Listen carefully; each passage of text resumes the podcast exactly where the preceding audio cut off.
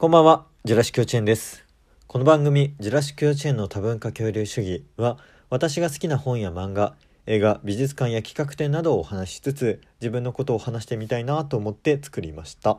よかったらお聞きいただけますと幸いです。さて、第2回は六本木乃木坂の国立新美術館で今開催されています、庵野秀明展をご紹介します。昨日、ちょっとやっと行ってこれて本当に本当に良かったのでちょっとご紹介したいなと思って今日撮っています。さてでは内容を公式のホームページからご紹介したいと思います。見どころ庵野秀明を作ったもの。庵野秀明が作ったもの。そしてこれから作るもの。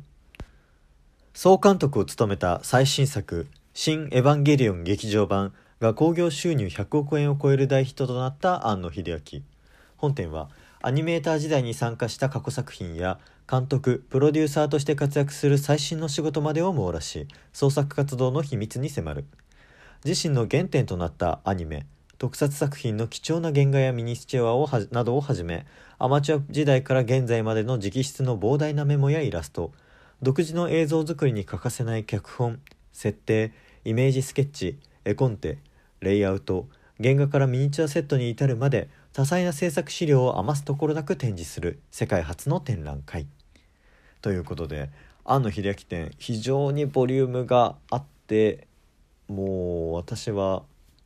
何ですかね「エヴァンゲリオン」に登場する健介のようにすごいすごいすごいとなってもうたまらない資料あの特別展だったんですがちょっと私の方で内容を何点かに絞ってお話ししたいと思います。まず1点目は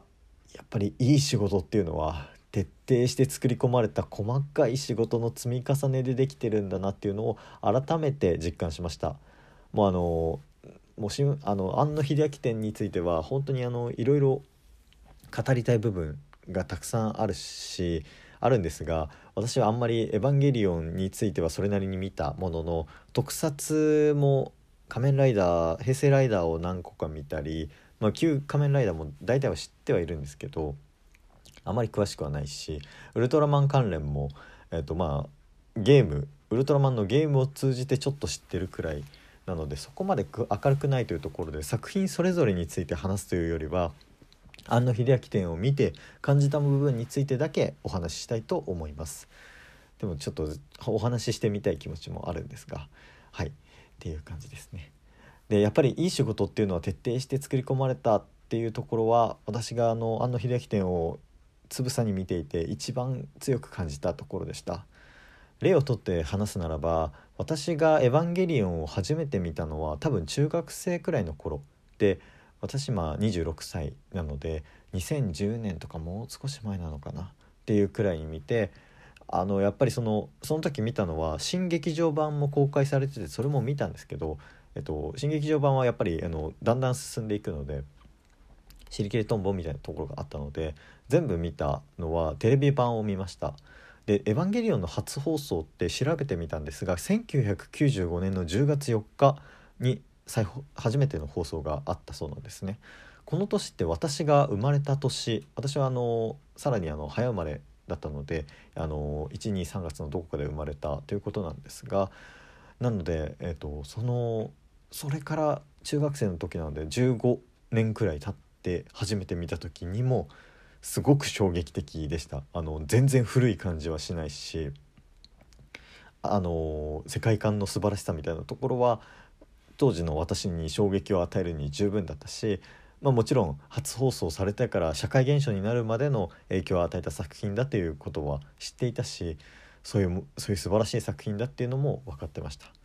で改めて私今年の2021年の2月かなにあの新劇場版の最新作もう最後の「エヴァンゲリオン」が出るということで、えっとまあ、の楽しみにするためにちょっと劇場に行く前にテレビ版も全部見返して、えっと、旧劇場版も見て、えっと、新新劇場版も全部見てでそれから臨もうと思ったので改めて「エヴァンゲリオン」についてはテレビ版を全部見たんですね。でなので私と同い年なので26年前25年前の作品をもう大人になった私が改めて見たところでその素晴らしさっていうのは全然色あせないんですね。やっぱりあのやっぱり箱根の地下には第三新東京都市があるんじゃないかとかそういう気持ちにもなりながら見たし世界観もう時に2000何年っていうのはもう過ぎちゃってるんですけどもうそれも含めてこういう未来が来るんじゃないかっていう風な思わせるような世界観なんですよね。でそれをそれを見てやっぱりあのエヴァってすごいなと思ってあのすごいな面白いなって思って改めて思って新劇場版に行ったっていう記憶があったんですが庵野秀明展で紹介されてた絵コンテ直筆の絵コンテであるとか設定へのこだわりみたいなところがあと爆発まあやっぱり庵野といえば爆発みたいなところがあるんですけど爆発の演出とか、えっと、コックピットのあれこれとかいろいろな設定みたいなものの小さな細かい仕事のこだわりみたいなところをあのやっぱりよく見ることができて私が25年つくものづくりが行われてから25年経っても、まあ、当時中学生の時に一番多感な時期に見た作品だったというのもあるのでそういうバイアスみたいなものもかかっているのかもしれないんですがそれを感化してもなおやっぱりあのそのあれですねやっぱりシンジのソニーのオーディオテープがこう作ってるんだとか、えーと、使徒の設定はこうなってて、えーと、あの爆発を受けあの攻撃を受けた後でも頭が出てくるみたいなのすごい細かくあの綺麗な絵で描いてあるっていうのの設定のこだわりみたいなものの一つ一つの積み重ねによって何十年経っても普及の名作であるというふうな言わしめるような作品になってるのはやっぱりそういう仕事があるからなんだなっていうのをやっぱり改めて確認できたというか考えあの見ることができてとても楽しかったですね。これはあのやっぱり昨年かな映像犬には手を出すなってやっぱりアニメ化されてすごく話題になった作品でもあったんですけどやっぱりものづくりとかあのアニメの仕事っていうのはそういうものがあって私アニメとかやっぱり触れたくさん触れてきた人間なのでそういう一人一人の情熱特に庵野監督のようなすごい人の情熱が作り上げたものなんだなって思うとやっぱり私も一人のアニメファンとして「エヴァンゲリオン」のファンとしてすごく熱いなんか嬉しい気持ちにとてもなりました。でもう一つがさっきのその好きみたいなところとつながるんですけど好きを通じたものづくりっていう仕事がすごい素敵なんだなっていうことを改めて実感しました。やっぱりあの最初に話したように細かい仕事を積み重ねるためには安野さん自身が特撮やアニメ漫画が大好きだったからこそできたんだろうなっていうふうには感じたし私もその仕事を見てすごく熱い気持ちになったんですけど純度の高いそういう熱意が作った世界に惹かれる人ってたくさんいるんだなっていうことを庵野秀明展に行って感じました。私があの庵野秀明展っていうもう展示そのものもう展示そのものは本当に好きだったんですけどそれ以上に、まあ、それと同じくらい好きだった点のもう一つがその庵野秀明展っていう空間が好きだったんですね。